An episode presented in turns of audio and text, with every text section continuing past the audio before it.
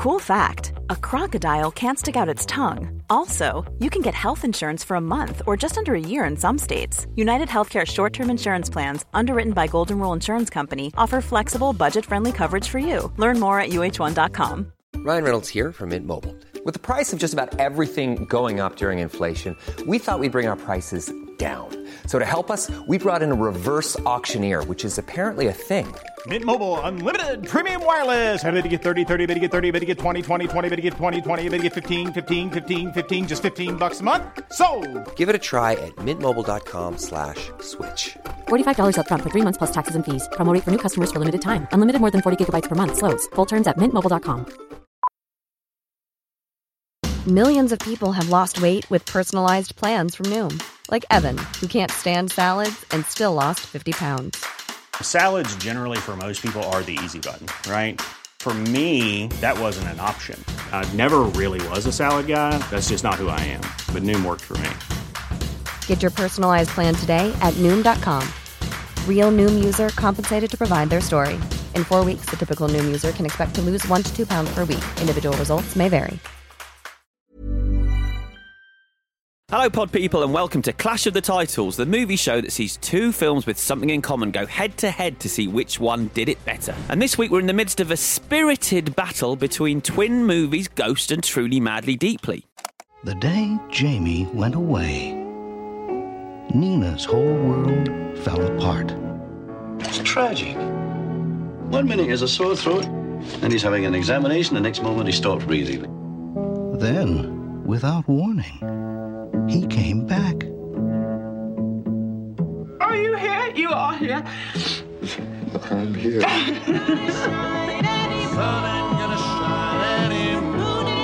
Didn't die properly. Maybe that's why I can come back. So, which one makes it into heaven and which one will be banished to hell? Let's find out in Clash of the Titles. The Kraken! Hi, Clash Podders, I'm Chris Tilly, I'm Vicky Crompton. and there's no Alex this week, meaning you'll have to put up with just us idiots yet again. So, first off, thank you for downloading this podcast. and extra special thanks if you've given us a review, as we like to read one out at the start of our Thursday episode, and this week is no different. As here's what Tedo1212 had to say. Hi, guys. I love listening to your podcast every week. It's even more special when a film you love or hate comes up. even if the film is dreadful, it's great to hear it being ripped to shreds. I think I need to give Super Mario Brothers a rewatch because I remember loving that film when I was a kid. Oh, okay. Uh, I'm not sure if this has been brought up before, but you could compare each of your favourite movies for a special trilogy of episodes. It may be difficult to decide the winner, though. Maybe you could leave it up to the listeners to decide. Anyways, keep up the great work because it gets us all through our week five stars. oh, we did talk about that, didn't we? We did. So, uh, Giles. Um, so uh, Alex has already done his favourite Who the fuck is Giles? I don't know. He's only been away a week. He's called Alex. I sometimes call him Giles. Do you? If this is a private thing that you two have, that's fine. But I didn't know anything about it. So Giles loves Jaws. I think it was Jaws. I was thinking about Jaws and Giles came out. Uh, and we've done Jaws already. Uh, if I guess if we had to pick a favourite film, Vicky's a Ghostbusters person. I like Back to the Future. We thought about doing that for the live show to make it a bit different. But then we thought, why mess with the formula? I got too scared as well because I don't think I could talk about Ghostbusters in, in any way that's in, at all listenable to. it's just me going, but then this bit, but then this bit, and then this bit. Whereas Um, I will, I'm happy to give Back to the Future both barrels when it comes to the stuff I don't like. are you? Yeah, hundred percent. Because I'm a grown up. um, so yeah, but we're not sure. But we've also got ideas of what to do with Ghostbusters and Back to the Future separately. So might not happen, but it is a good suggestion, and we will keep it in mind. Yeah. Thanks for the lovely review. So on Monday, Vicky talks us through Ghost. Meaning today, I'm talking about more ghosts. so let me take you on a journey.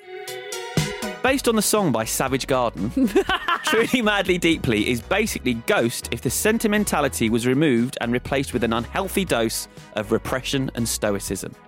The story concerns a man on a mission. Jamie returns from the dead to annoy love of his life Nina, so she forgets about him and moves on. Trouble is, forgetting about him also involves meeting and falling in love with an amateur magician who's a bit wacky. and there's nothing, less funny than an amateur magician who's a bit wacky. But his plan works, and Nina moves on with Truly Madly Deeply having the happiest, saddest ending since, well, Ghost.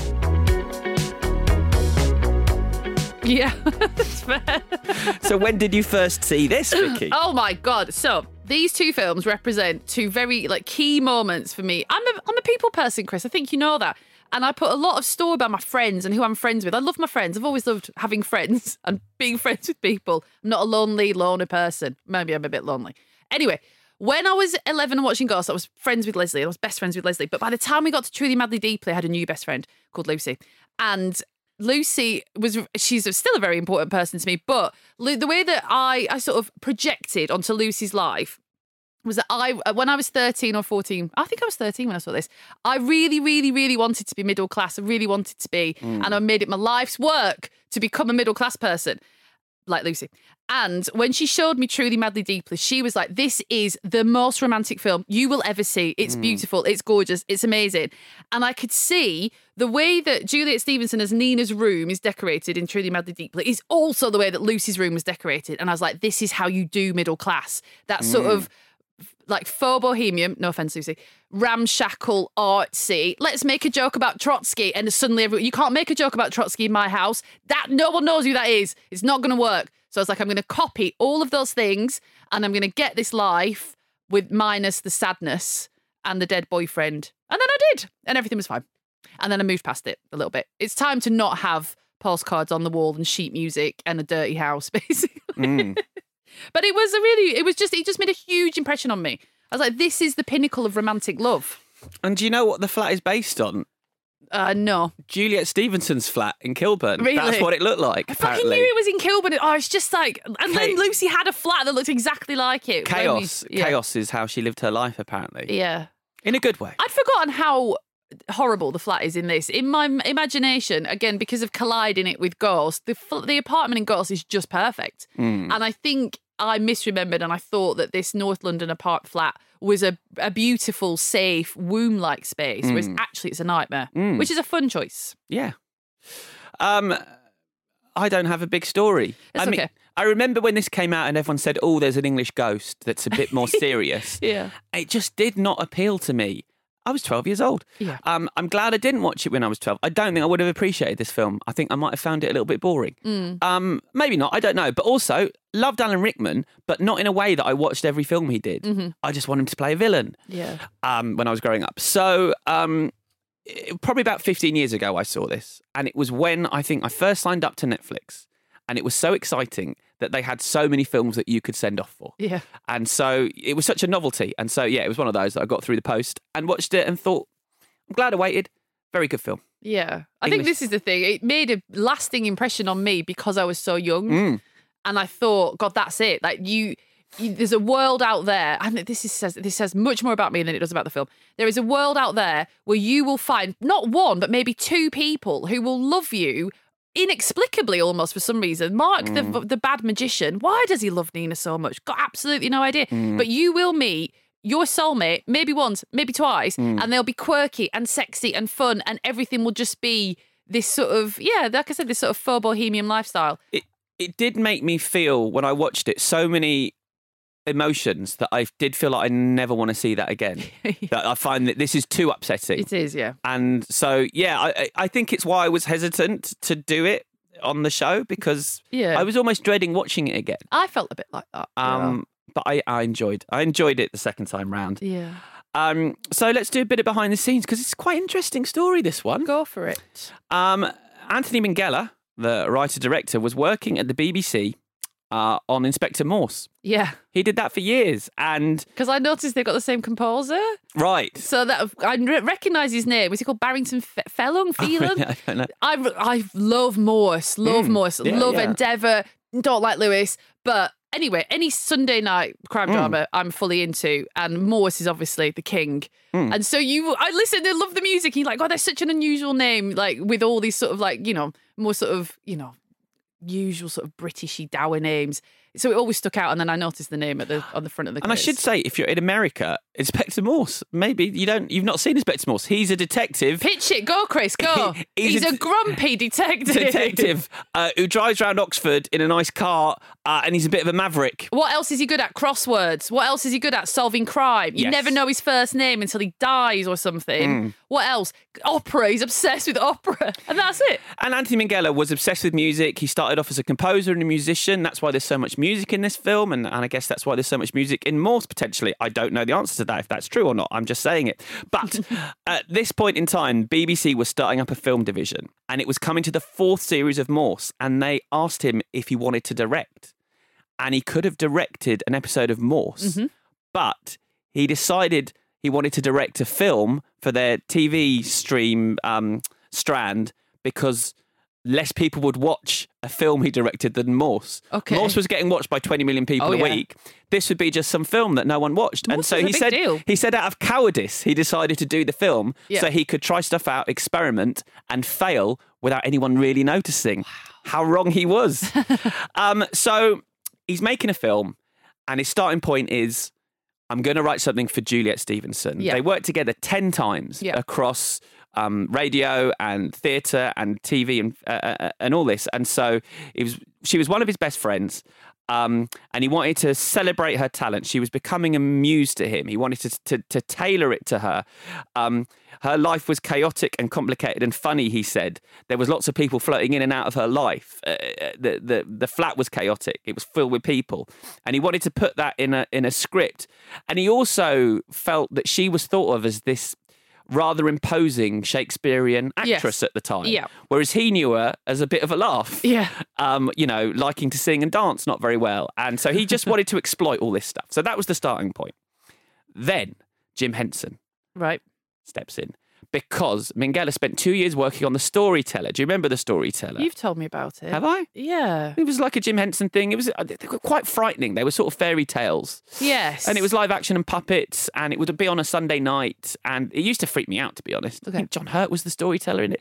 But anyway, he'd spent two years researching um, fairy tales and fantasy and myth. And it was completely the opposite of this naturalistic drama that he'd spent years making. So he decided his film would be a collision of contemporary drama and something more fantastical. Um, he had a musician friend who'd recently died who used to have a weekly duet with another friend, and that's how the story started. You know, oh, uh, is, is it is it a couple who are duets? Yes, it's going to be a couple. Is one of them alive? No. Bang, we're off.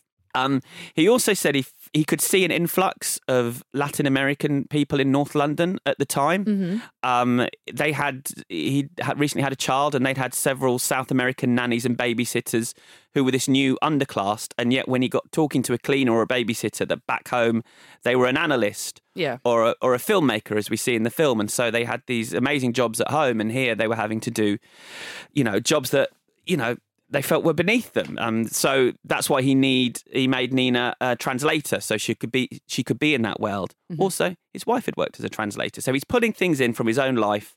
Um, to make the movie, they they talked about casting Americans and sticking it in America. Right. Um, but he stuck to his guns because he wanted to make it cheaply and quickly, and he wanted to fill it with his mates. And so the ghosts that show up are a bunch of Anthony Minghella's mates. There's uni mates and musician friends. Um, he also did very few takes um, because of the speed and the budget. And uh, on on an interview on the disc, he says that he shot more film in one day on The English Patient than he did to make this entire movie. Um, and when he was finished, he thought he'd made a romantic comedy, and he had no idea how much pain there was in the film until he started screening it and seeing the reactions of people. Okay. Um, I mean, I don't know if I buy that. Like, Mm. it's Juliet Stevenson's with her therapist and she's miserable and wretched. That's not Pretty Woman, is it? I mean, yeah, I understand it's a romantic comedy, but I don't see how you could be like shocked that people find it quite hard to deal with. mm. um, and it was called Cello. As I said Absolute on Monday, title. right the way through production. Um, he called it cello because obviously uh, Ghost is a cellist, but Il Cielo is heaven in Italian. Oh, nice. He's an Italian man. He likes the um, he liked the pun. Uh, when he sold it to a film company, they said we ain't calling this film Cello. It's shit. and so he said there was just an evening of despair with his producer and his wife trying to come up with an alternate title. Right. And he says it's so funny looking back. It's now a famous phrase, it's now a pop song, and he can't imagine the film being called anything else. But Hell of a pop song as well. it's a good one, isn't it? yes. I'm not even joking. It's good. But yeah, he says that he can't imagine the film being called Cello now. It's funny how things these things happen. but that's it. That's the background. Lovely. Mm. I enjoyed that. Yeah, I thought it was an interesting. I wasn't expecting it to be interesting this Yeah. week. Um, lovely. So let's talk about the movie. First section. Jamie's gone. Nina, uh, played by Juliet Stevenson, is coming out of Highgate Tube Station, Yeah. and we need Alex here because that's his manner. He could have told us where we are, although he couldn't, because although that is Highgate Tube Station, uh, most of it's filmed in Bristol. Is it? Yes, I recognise a passageway from Belsize Park, and that was it. And obviously Highgate Tube because of those murderous steps. But uh, yeah, I didn't know about Mm. everything Bristol. else is Bristol. Okay. Um, and she's telling us that Jamie is talking to her. He's giving her advice. He's telling her he loves her. He's telling her to brush her teeth. He's talking to her in Spanish. Um, it doesn't sound healthy, this. No. And then he's gone. But she says she feels looked after and watched over, which is sweet. Uh, the first of her therapy scenes happened. Yeah. Shot in Bristol University Common Room. That is cheap. Uh, yeah, that therapist is his producer's wife. Is it? The scene where she's uh, brushing her teeth, she's wearing a pa- some pajamas that Anthony Minghella's wife bought him from a holiday. Like it's really, it's so done on the cheap. This film, um, which is lovely to hear all these behind the scenes stories. But uh, yes, she is. Uh, we learn that Jamie's dead, um, and then we get the opening credits, which are him playing the cello, uh, and they do the deliverance trick here, where the left arm is a musician behind him. Oh, I did him. wonder. Yeah, yeah, yeah. Because it's um it's well it's a little known fact about me that I used to play the violin really badly. Mm. So I was watching to see if it corresponded with the music. And I was like, it fucking does. And I was like, can Alan Rickman play the cello? No, I believe we've got a, a cellist crouching behind him doing the left arm. But he said that from from from from here onwards, he wanted to try and tell a story with the credits in his films, which I always quite like. And Yes. and it's good. Yeah, we, we sort of I feel like we learn a little bit about him and her, and then he's playing the cello and it freezes on him and it becomes a photograph on the wall, which he said was so impossible to do right. um, and he wouldn't have, he would never do it again. But they they got it, and I think it's a really cool moment. Me too. It sort of elevates the material a little bit from you know TV movie land. Sure. Um, that photograph is out in the open on the wall at this point. That's important for later. Okay. But yeah, we've got that flat, which, as I said, is based on Juliet Stevenson's flat, which was in Kilburn. Um, it's beautiful. He said it's chaotic. It's it was tasteful, and there were always too many people there. Um, Nina's got an infestation of rats. So upsetting. Mm. It's so upsetting. And I'd forgotten all about the rats. And the way she reacts to rats isn't the way that I can imagine ever reacting to a rat in bed. Burn the flat down. Absolutely. It's a lost cause. You Are the, need ra- to leave. are the rats real? Well, that's a good question. Mm. Well, other people see them. Oh, no, other people don't see them. Other people try to deal with them. My my my therapist partner thought they could be a manifestation of her depression, okay. Well, all right. Yeah. and that's why they go away when he appears, right. which is an interesting theory. That's a great theory. Yeah, yeah, I don't know if it's right or not. You should consult with your therapist partner more about things like this. That's a good theory. I did. Yeah, that's why I got to watch this one. Um, yeah, because then a bit later, the, the the pest control guy says they've never they've never truly gone away. You think they've gone away, but it hasn't gone away. And I thought, oh, that could be the cloud of depression. Yeah. I don't know. Uh, anyway, she works at a language agency translating postcards. As I said, that's what Minghella's wife did briefly. She makes an appearance here as one of her colleagues who heads home. That's Right. Anthony Minghella's wife. Yep. Um, uh, she works there because he wanted to have a helpful job. She's a helpful person. Um, yes. her boss, Sandy, is worried about her.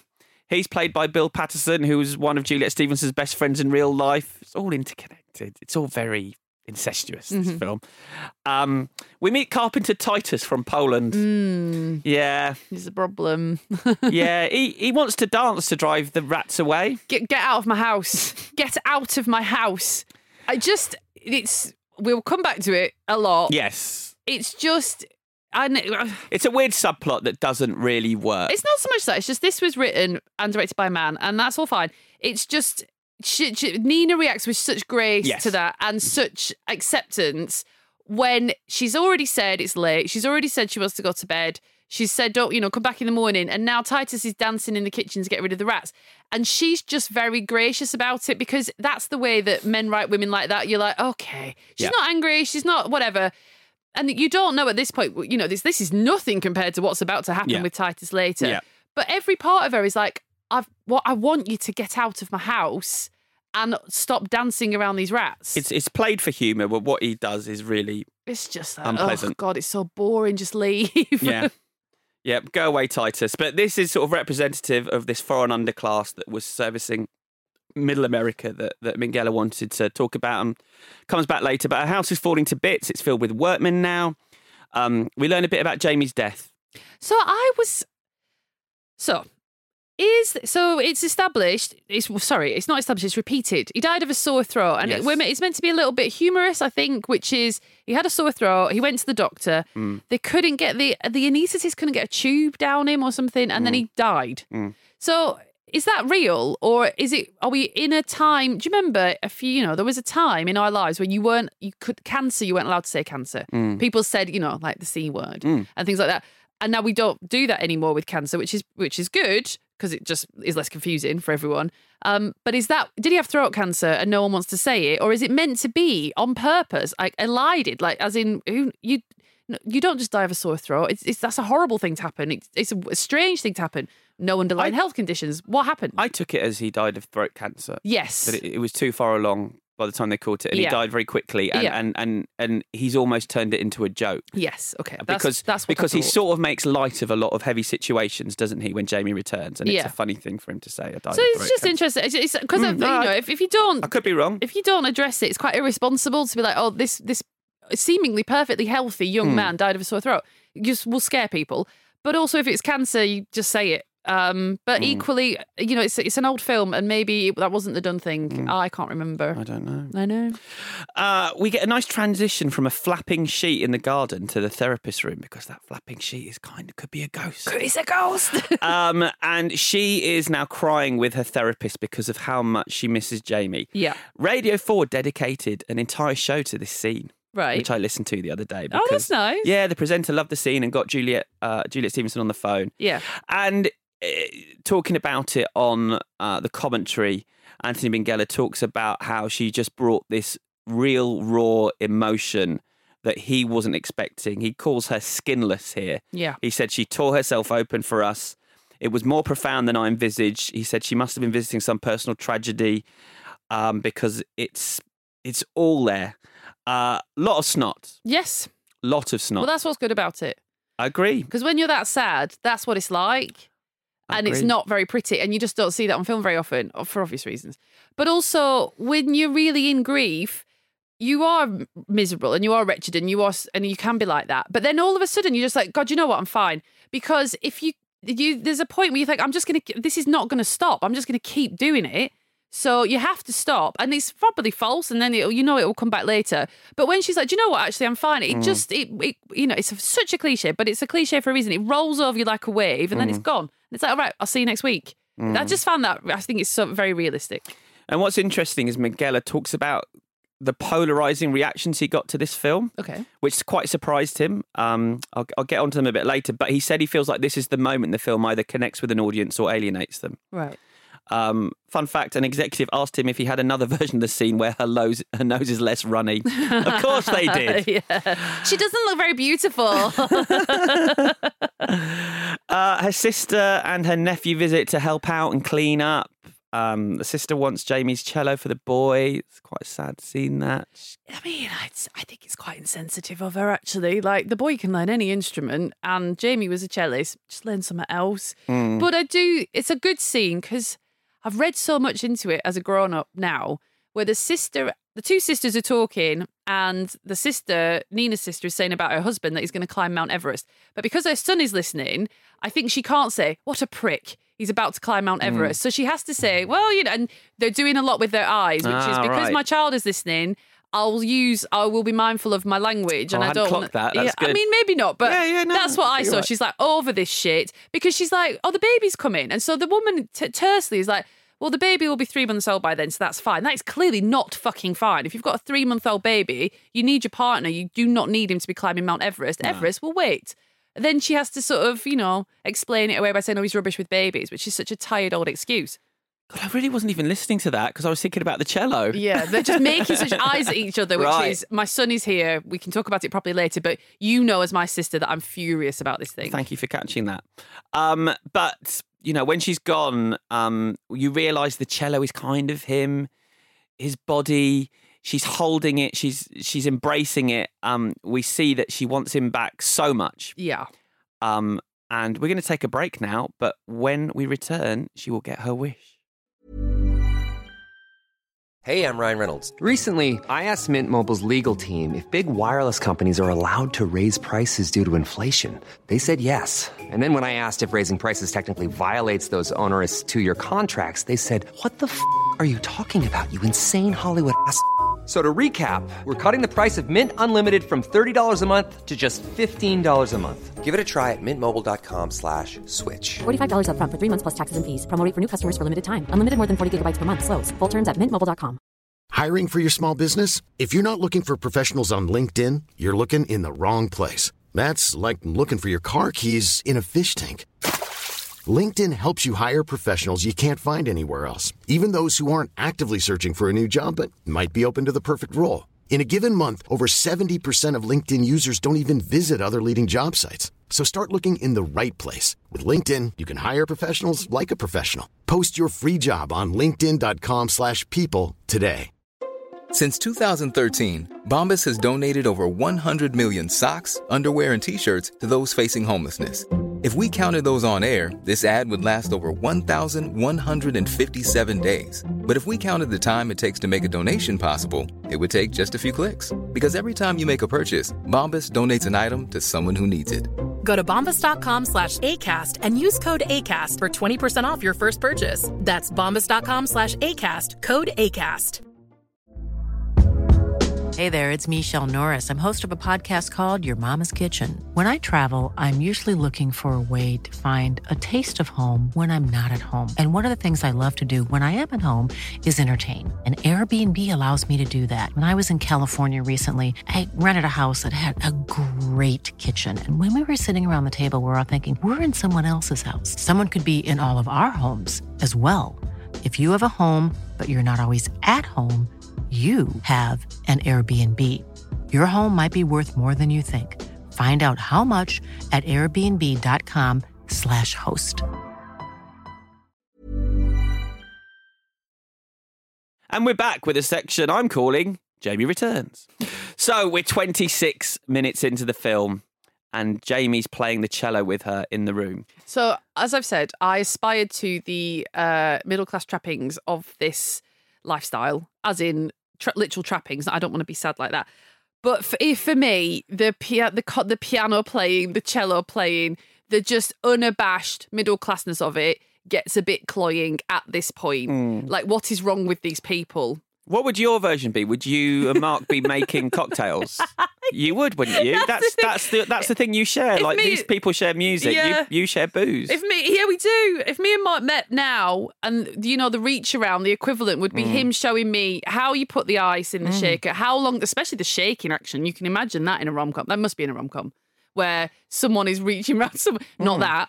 To Yeah. shake a cocktail and then how to pour it at height and all the rest of it. You different kinds of ice. I could talk about that, as you know, at length Mm. um etc etc yeah okay i see that. It's just very um if you're if you're not that person which i wasn't when i was 13 it's hard to find your way in with these people. Like they've got a fucking television do you know what i mean? The television has got weirdly important later. Mm. the way they connect over singing and dancing and music and stuff like that it's like oh god. But fine. But I imagine, you know what? I imagine this is how Anthony Minghella um, connected with his wife. Oh, I think sure, I think yeah. she worked as a choreo- a dance choreographer, and as I said, he was a musician and a composer. Yeah. So I, I think this is reflective of, of his life. Yeah, of course. Of course. That's the, for me would be the reason it's in there. It's like Yeah. that's what he thinks it is, the closeness and whatever else. It's just it is a li- Because it is because for it is him. it- for him. It's a bit exclusive for anybody who you know who isn't that person. Um, this scene, though, initially his script had them having a big discussion about what he was doing, uh, being back, and he quickly realised that any exchange they had at this point diluted the power of his return. Yeah. They sort of reveal him as he's revealed to her, because he's in her mind, the music, and then suddenly he's there, or is he? Mm. But yeah, he approaches her, he embraces her. She becomes hysterical. Yes. She's like this volcano of emotion. And so, um, yeah, he just said, "I just cut all the dialogue," which is great. You know, you, I guess You don't need stuff it. You, yeah, Yeah. it's it's a, it's a very powerful moment. Yeah. Um, and then he becomes this very matter of fact bloke. He's not impressed with the flat; it's too cold. Yeah. He's still attending political meetings. Yeah. Um, it's they're showing this idyllic existence, as you say. They play this word game, which is where the title comes from. Um, really, truly, madly, deeply, passionately, remarkably, deliciously, juicily, love you. It's just that It's bit- I love all, bit- I love all of it, but it's the it's the hallmarks of it's a little bit public school, like Japes, like when he pours water on her head. Get the fuck out of my house! Don't pour water on my head. also, word games with your actual boyfriend at their age is like it's so cutesy and Mm. so. It's like you know, this is the pranks we played at private school, at boarding school. That's what it just smacks of to Yeah. me. But that's me with my chip on my shoulder, Yes. reacting quite negatively to something that is meant to be innocent and sweet and all the rest of it. They just don't seem like real people. Whereas every morning, my parents would wake me up by singing "The Sun Ain't Gonna Shine Anymore" while dancing around the kitchen. I just find it unbearable. She's like, I'll dance. but I find it unbearable in the way that I'm just jealous. Like when I was younger, Mm. I was like, I want to do that. And I want to be with someone that finds me so entrancing that I can basically mince around my dirty kitchen in a jacket and they think that is the most sexy thing they've ever seen in their life. And, you know, maybe things do work out like that or don't, but it's just a bit. Ugh. So I'm going to say that I don't know if it says more about the film or it says more about us that these scenes pushed our buttons in Yeah. such a way. I would say it's and us, I- I- uh, yeah, let's say it's us because this is a good film. and we are the ones with the problem. Yeah, yeah. We have become very triggered by happy, loving people. Um, so um, Titus returns. Oh, man. He wants to take her to Paris for a week of sex. She says no. He's annoyed because he bought the tickets. Mm. This is the thing. He's basically saying the price of these tickets that you didn't ask for is a week Yeah. of sex you don't want. Yeah. Fancy that? Yeah. And when she has the temerity to be like, do you know what? She has to do that constant dance of like, Mm. you don't want to hurt someone's feelings. You don't want to. You don't want to piss them off. You, just in case he barges his way inside, which he clearly has no problem doing. He's kind of done it once already. So you have to be nice. It's giving off in quote marks because I hate this mixed messages at the very best. It's just Yeah. a very frustrating scene of its time in Yes. quote marks and all the rest of it. Yeah, let's not dwell on it. He's a harasser and he gets a happy ending, which he is not earned. Uh, but we'll get to that. Um, um, can I be crude for a moment? Sure. Are they shagging? Uh, the ghost? Mm. Yeah, of course. Mm. Yeah, they are. Yeah. That, what are you talking about? The warming my lips scene? No, no, nothing in particular. Just generally, um, yeah. Yes, they are. Even though he might not exist. Yeah. Okay. Um, he he sings to her a lot. Lots of different songs. There's so much music in this film, uh, but he doesn't just sing. He also tidies up. Um, yeah, it becomes important. Um, uh, she doesn't want to go to work. She's off work for a week. Um, I guess she is shagging. Um, Yeah, that, that's what. That's why I think that because she's like, oh, Sure. I've lost a week because Yeah. I've been in bed for a week. yeah, with uh, an Herself. imaginary friend. Yeah. uh, she goes to a restaurant with her Spanish friend, speaking client Moira, um, who was a filmmaker in Chile. She's now a cleaner in London, as I said, reflecting conversation that Anthony Minghella did have. Uh, the, the waiter from El Salvador is a doctor. It gets a bit sort of political here. It's a very anti-Brexit scene, I think. Yeah. You know, you've got your Mr. Brexit managing the cafe, saying, "I tried to give you people a." Break, paying them three pound rather than four pound an hour.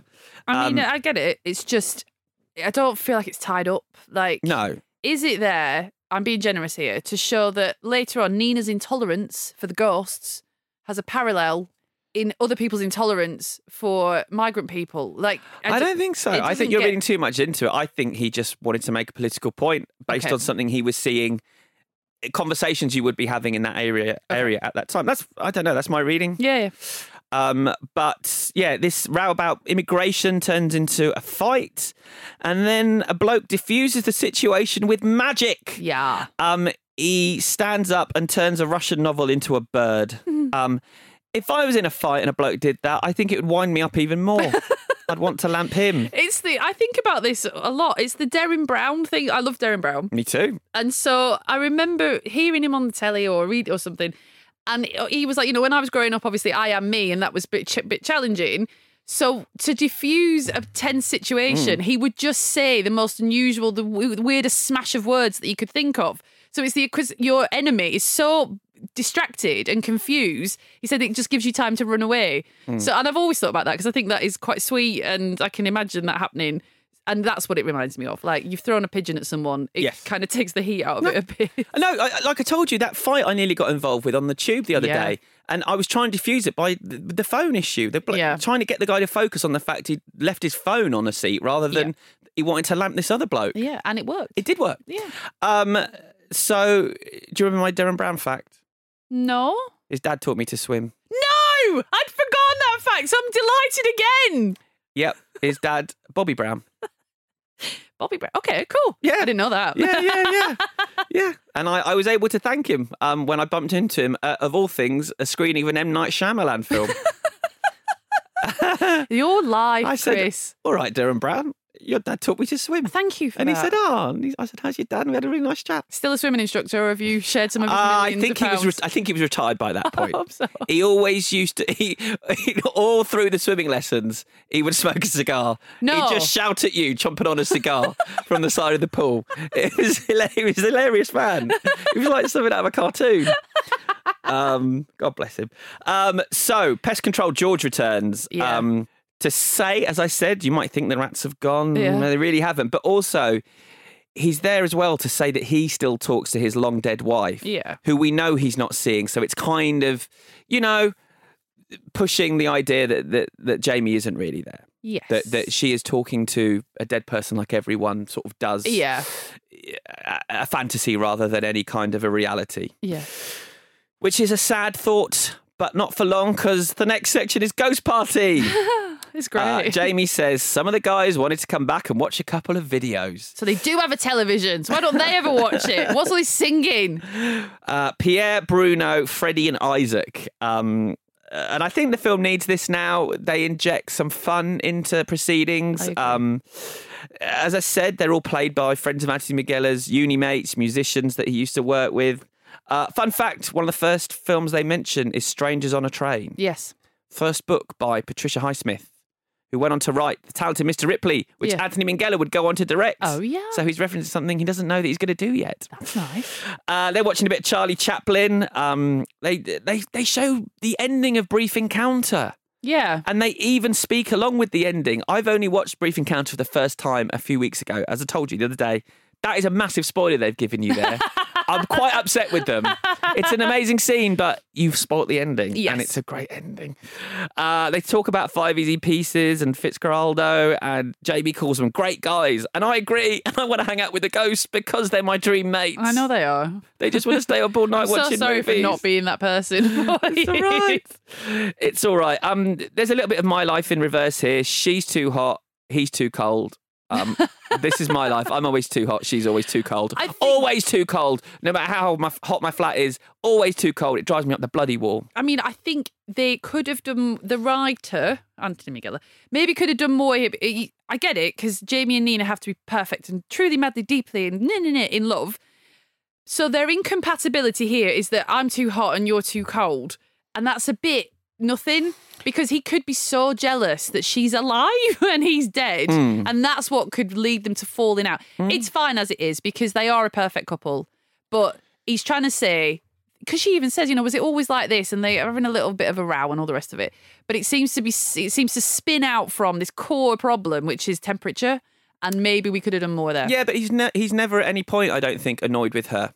Um, he- he's yeah, just that's he's just trying to wind her up and annoy and frustrate her to make her see that He's she's gotta better go. off without him. Yeah. Now, um, also he's cold because he's a ghost. Everyone knows that. Uh, That's what does she expect? yes, the man's dead. Uh, she's getting off a bus and sees Mark, or she's getting on a bus and sees Mark. Yeah, what um, are the chances? Who's looking after a group with um, special needs, and um, he asks her out, um, and it's quite sweet. She gets a phone number. They all, uh, his group, all wave at her. She sees a therapist, and um, Minghella says this is Nina testing her psychoses. Yeah. sort of telling her what she's seeing, and Yeah, seeing and, what happens. Yeah, the therapist is saying, You're, "This is ridiculous." Do um, therapists talk like that? Not supposed to. I was don't think surprised. I think it's perfect for this scene because she's like, "What's ridiculous?" You know, be clear. And Nina's like, "Do you Mm. think that's ridiculous?" It's like you need to what? Ask, what are you Mm. asking me? Mm. And she says it again and again. But I was like, "Wow, you know, you're paying for that, and you're supposed to just go and sit and cry." As far as Mm. I can tell, um, I didn't think you were supposed to be challenged in that Mm. way. But what do I know? Our old mate Brett Goldstein's. They just announced he's doing a um he's doing a a, a comedy drama he's writing. Um, and it's Jason Segel's in it, and Harrison Ford's just joined the cast. Yeah. But it's about a therapist who finds out he's gravely ill, and so decides to start telling the truth to his Cool. clients. Love it. Yeah, that's a good idea. Um, so the house is now full of ghost musicians uh, doing a little concert, and the look on Nina's face, we see this is starting to become a problem. Yeah. Um, so she goes on the date. Um, she arrives late though, and she wants out of the date, and uh, which seems cruel at first, but I don't blame her when the date actually does begin because he decides to hop while telling her his life story. He's a bit intense. He is a manic pixie dream boy. He is very good. Yeah. love it. So he has. We don't know much about his interior life. He's besotted with her for no apparent reason. Yeah. He's there to help her get over her pain. she has a vaguely artsy life, which is a hallmark of the male lead that tends to attract a manic pixie dream girl. And he does something wacky just because, Mm. and we're supposed to go, "Oh, that's Mm. that's so cute," and whatever.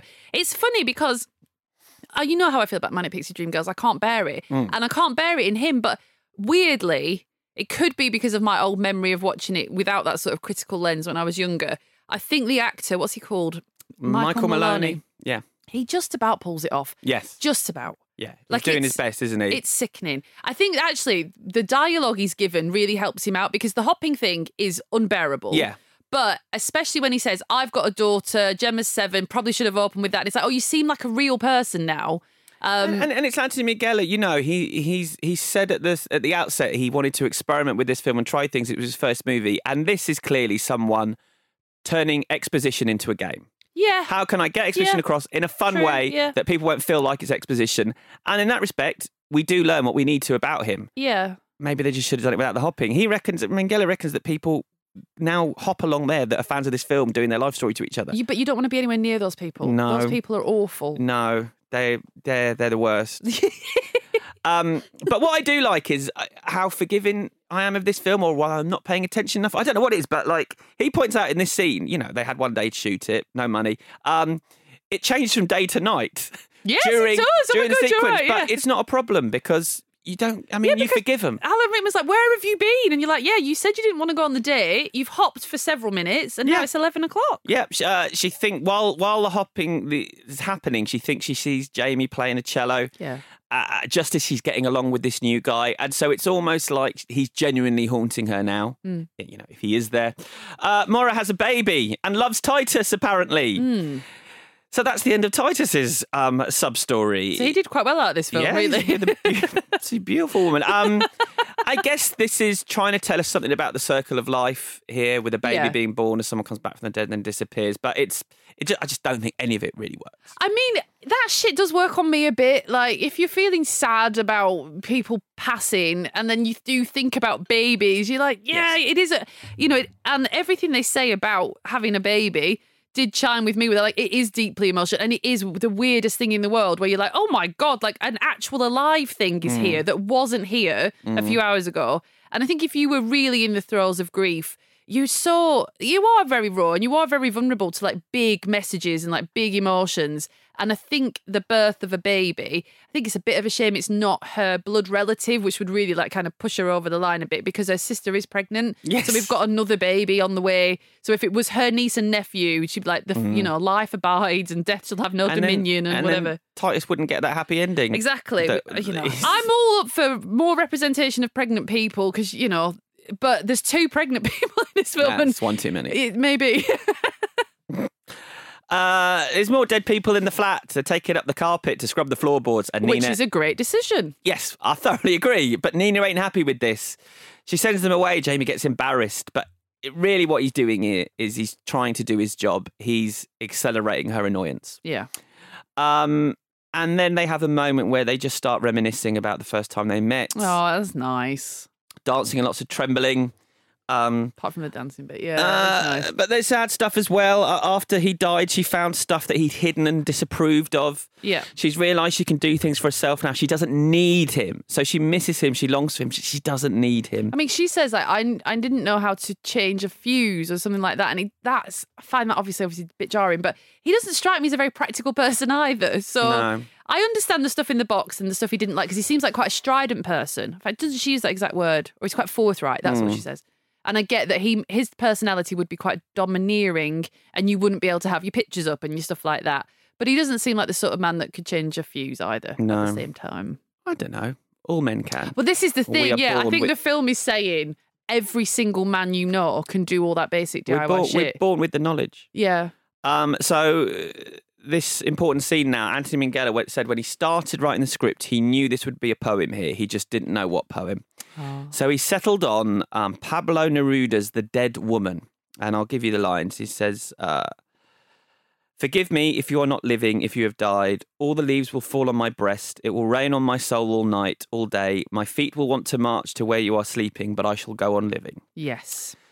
And it's beautiful. Or as I like to think of it, what doesn't kill you doesn't kill you. so Mm. you've just got to keep going.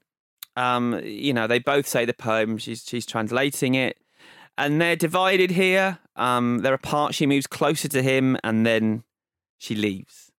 And um, I don't know. It feels painful. This scene. I think. I think it feels very realistic. She, Yep. But she's breaking up with him, but she doesn't really want to. But she No. does. She knows she's got to. Yep.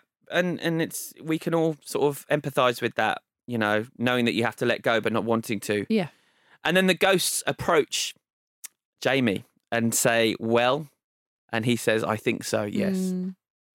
really moving, but breaks the rules of the film because the ghosts are now present without her. Before they've only been there Oh, yeah. when she's in the room, and so you could say that he is real, Yeah, you're right. which um, is a bit of a problem. The scene's there to show to really hammer home he was this was a mission, Yeah. and they're all waiting to see if he's completed his mission, and, and he's saying yes Yeah, you're right. but um, it sort of breaks the rules. So um, it's interesting, and and it, it, it, Minghella talks a lot about working with Rickman on this, saying how just intelligent and wise he was, and uh, he didn't want to play any emotion in the film or romance. He wanted to play this reality. Uh, he said he wanted to play the banality. He wanted to be there to tell her off, um, playing it real, and so and so we can think it's real. And I'll get to why I'm saying that in a moment. But um, Nina visits Mark, and it's sweet. His group all cheer.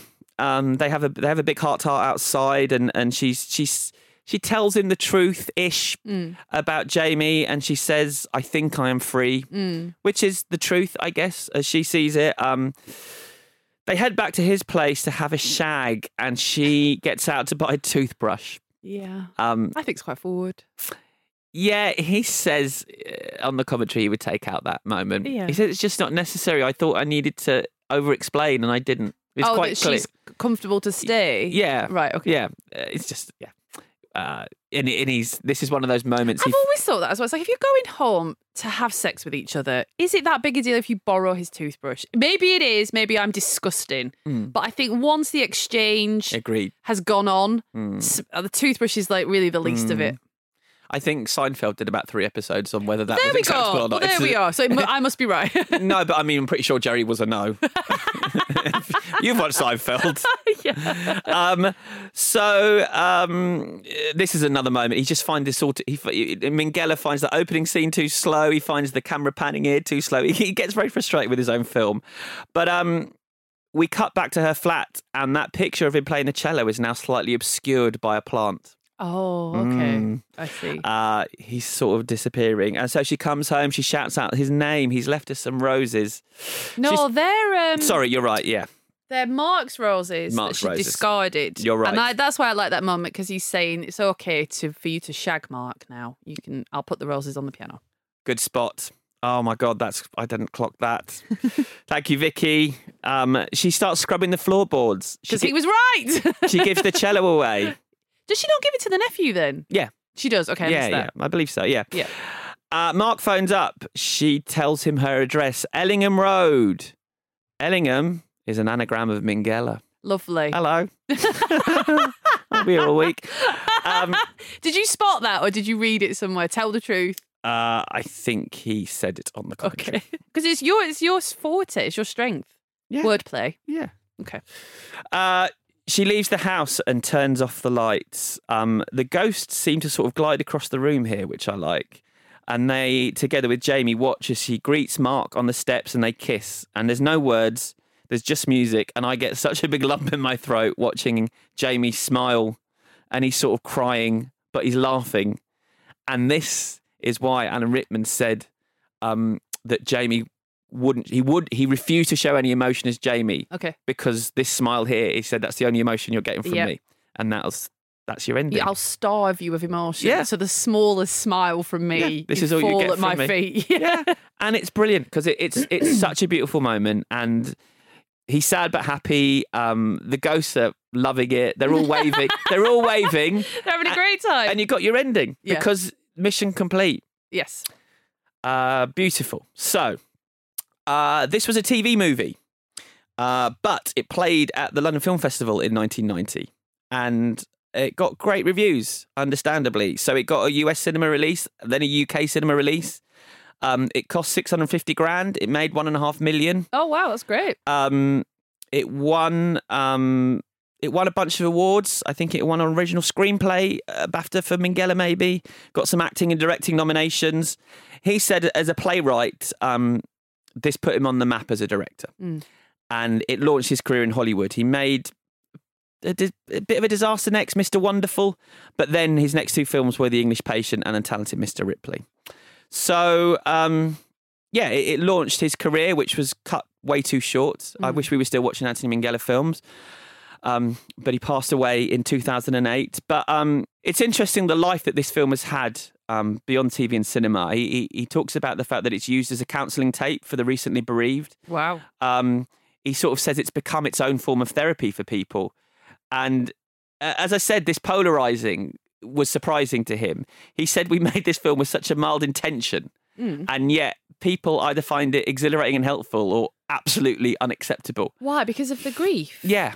Because it's too much. I think people, yeah, I think maybe people don't want to face it. And he said he, he- he's surprised the amount of people who it seemed to make angry. I mean, it makes me angry because of the smug middle classness. But this that's That- my that's my problem. that's your problem. Yeah. When it comes to representation of the fucking roller coaster of bereavement, it is it's perfect. Um, and he and he said, in spite of making The English Patient and The Talented Mr. Ripley, um, it was the film he would be asked about the most by people. when Oh, they came some people love it, don't they? They Yeah. just really cherish it. Yeah. So let's do the bits. Um, what's your favourite scene? Uh, I really like this. Is a, not my favorite scene. It's just a little moment Mm. when the therapist is going, "What's ridiculous? What's ridiculous?" and we cut to the dead orchestra in a room. I think that's such a very filmic moment. Mhm. And you spoke before about you know the thing with the photograph elevating it out of TV movie. I think that does the same job Mm. of work there. But actually, it's when they break up. Quote marks. So when they're talking about when they first met, and then it's just such a very British thing. Mm. And it's daft, but when you've got Alan Rickman with the one of the most like recognizable voices of the last like whatever sort of Mm. 40 years saying and then we had cornflakes and you're like wow because it's him and because it's them and because of the way that they've like established their relationship and it's just very when they're talking about you know they talked all night and all the rest of it and you're just like you're right there. And then it's kind of undercutting it with this mundanity of cornflakes but because it's them two you're just like wow that's awesome. And then when she says she doesn't say these words but i'm breaking up with you and then no i'm not. And it's like that to me is is much more realistic. It, i i would have done it you know if i'd have written it i'd be like i'm breaking up with you ends because we need the scene to be really, really clear and that's crap. Mm. so it's much better and you trust your actors to be able to uh, make it clear that something has happened even though you've kind of been told it hasn't Yeah, I'm the same. And, and doing the poem, performing the poem, um, I just find it so emotional. Uh, I'm welling up now thinking about it, and I can't watch that scene. It's it's beautiful. So, uh, well done, Anthony. Um, most valuable, whatever. uh, juliet stevenson Mm. isn't she in every scene apart from what you just said about the girls at the end Oh, she might be. Yeah, I feel like she is, and that's yeah. a lot to carry. Yeah. And obviously, you know the you know the, the snot and the tears and, Mhm. and going there is fantastic. And it's just carrying everything else, you know, the lightness, this sort of sauciness. Like when she walks back into the office and she's like, "Yeah, I've been in bed all week," and she seems very pleased with herself. Mm. And it's it's the same thing, kind of with like Julia Roberts. What film are we watching? There's a film we're watching where she's sad. Was he sleeping with the enemy? And Mhm. she's sad all the time. And then we wa- and then she smiles a bit when you know that man's harassing her about the apples, but she makes her laugh, and we're like, you you "This Mm. apple thing is stupid." But fucking hell, you need to see her smile because the tension of not seeing her smile. And Juliet Stevenson is the same. Like when Mm. there, there there's a moment where they're do, the, the singing and the dancing. I found it almost unbearably. Oh, did you? You've not mentioned that's not come up today. It's unbearably gross, but it's very nice to see her happy, and you want her, you want her to be happy. yeah. So she, she's fantastic. Yeah, same. Same scene, same method. I mean, yeah, it's it's no surprise to to figure out she was the muse that this was written for her. It's tailor made and it's a phenomenal performance. You know, it's it's she's she's putting herself out there Yeah. and it's really effective. Um, would you change anything? I it's just it's a it's a little thing, but both the character of Mark and the character of Jamie, can we please sort out their hair? Because Mark's hair is disgust. It's hot. It's It was 1990. It doesn't matter. There's a photograph of Alan Rickman on the wall in the flat where his hair is swept back, Mm. and he looks like a lion. He looks like like there is a man to be to be. no more words. When he's got this whole ratty hair thing with this tash, it's upsetting. That's Alan Rickman's hair. Alan Rickman is a god. It doesn't matter. But Mark Maloney, he's because he's got to be this manic pixie dream boy. His hair, he looks like a murderer. And it's got to be sorted. I felt scared for her with his hair when he was hopping and it was flapping around everywhere. I didn't like it. Just sweep it off his face and everything's fine. It's creepy beyond words. I find his hair distressing. Yeah. That's really it. Oh, I said it before. The baby born should be a niece or nephew. Mm. That's it. Yeah, good. Uh, the second change is better. Um, uh, there's sort of a, what what differentiates this from the ending of Ghost is that here it's she's being defined by this new man in her life. Sure, she's not true, moving yeah. on for her. She's moving on for the sake of another guy, Yeah. and I think that's a shame. And I, I just I feel like the message is better. Sure, in yeah. Ghost, and sense. so. Yeah, I don't know how much we need of this new guy, in it, particularly as he's, you know, a wacky magician. um, so yeah, I might, I might have pulled back on, on, on, on the importance of him, but then obviously that ending is so effective, Mm. that kiss. So You just need, just thinking, I know this is boring for everyone apart from me. You need one thing that she wouldn't do. yeah, And so he helps her to do the thing, but the thing is not sleeping at his house. agreed. So yeah, that I might make that change, and I also, um, I want a four-hour director's cut where we're just watching films with the ghosts. Maybe have their commentary. Is that okay? For you, yeah. Yes. Uh, right, so that was Ghost and Truly Madly Deeply, meaning now it's time for the verdict. You want answers? I think I'm entitled. You want answers? I want the truth. So, Alex, these were your choices. Uh, uh, who do you want to go first? Vicky? Okay, Vicky. Cool. Okay, thanks, Alex. So this is very close, and I've been back and forth a lot. I love both of these films. I I saw one, and I felt like this when we did Jacob's Ladder for personal reasons, but also for reasons that I think a lot of people, most people can understand. You just want Bruce Rubin to be right, don't you? You just want that the, when it all comes to pass. That I don't not so much about heaven and hell, but that just that everything is going to be all right. That is, I want that so much.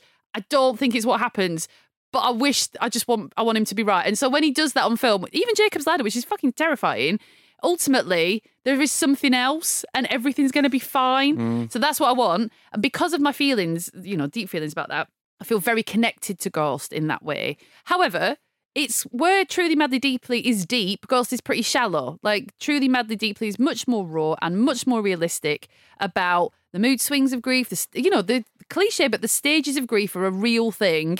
That when you're going through them, you're like, I cannot believe I'm in the anger stage, but I definitely am. Mm. And there's nothing you can do about it. You just have to wait for it to pass. And however, this is a difficult reason because it's it's just from being a grown up. But the representation of the men doesn't gel with me now in my uh, forty because Alan Rickman, I understand he's on a mission, but he is quite whiny, and there is a moment where it feels a little bit threatening, a little bit. Titus is super bad, like that's not good.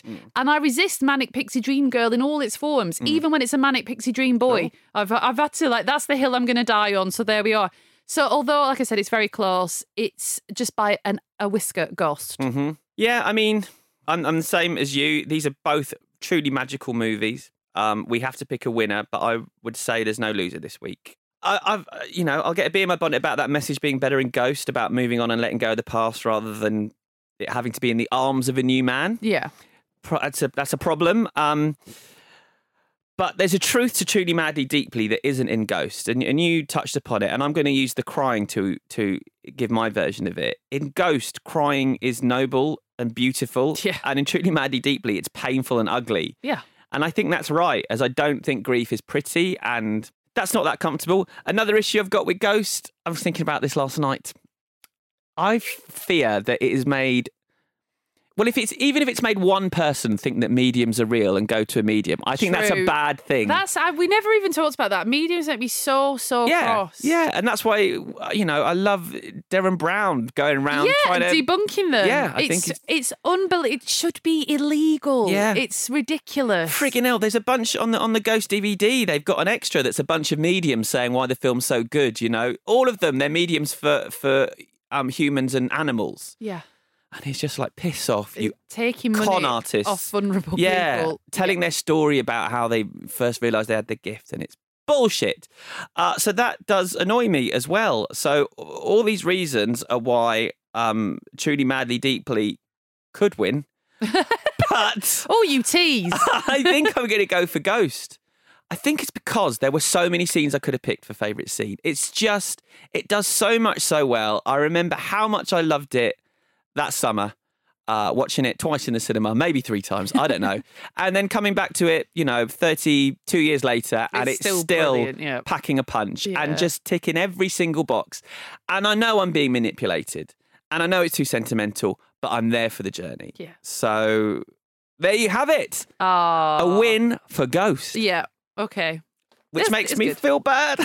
Yeah, it's, but it's yeah, it- but it was genuinely a very close run. yes, thing. yes. So we love you truly, Maddie, deeply. Yeah.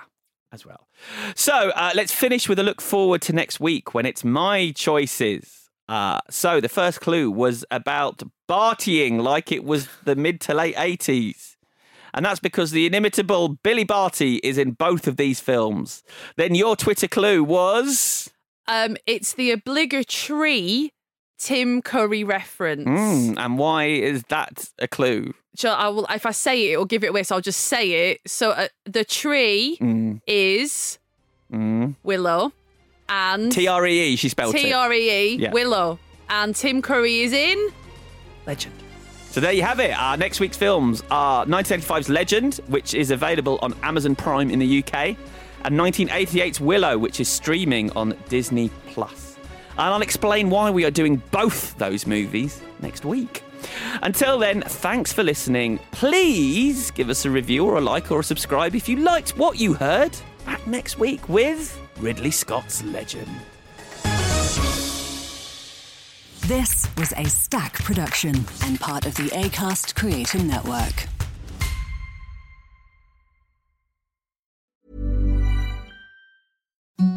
The softest sheets you've ever felt. Now imagine them getting even softer over time. That's what you'll feel with Boll and Branch's organic cotton sheets. In a recent customer survey, 96% replied that Boll and Branch sheets get softer with every wash. Start getting your best night's sleep in these sheets that get softer and softer for years to come. Try their sheets with a 30-night guarantee. Plus, get 15% off your first order at bollandbranch.com. Code BUTTERY. Exclusions apply. See site for details.